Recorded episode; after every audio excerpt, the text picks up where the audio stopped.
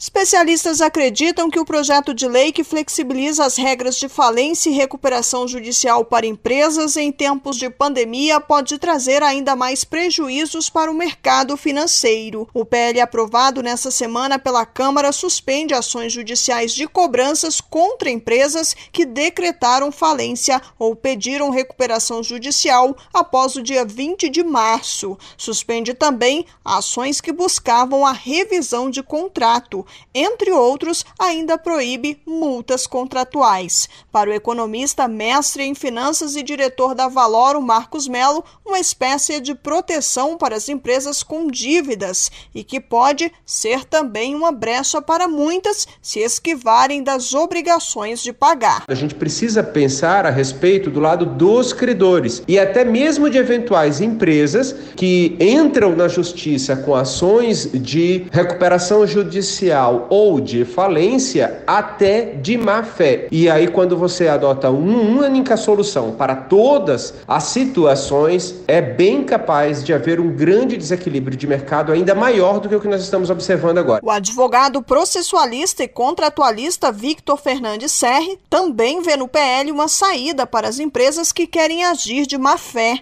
Ele recomenda acordos extrajudiciais nesse momento de crise tem empresas que podem se utilizar desse projeto de lei como um subterfúgio para de repente postergar o pagamento de, de algumas dívidas. Então, o meu conselho é para buscarem composições, mediações extrajudiciais com seus credores, porque isso tende a ser mais rápido, mais eficaz e talvez evite aí um colapso da economia. O PL que flexibiliza as regras de falência e recuperação judicial de empresas segue para análise do Senado. Se aprovado aprovado, vai para o presidente Jair Bolsonaro sancionar ou vetar. A proposta sugere que as mudanças sejam válidas até o dia 31 de dezembro deste ano, fim do estado de calamidade decretado pelo governo. Agência Rádio Web de Brasília, Janaína Oliveira.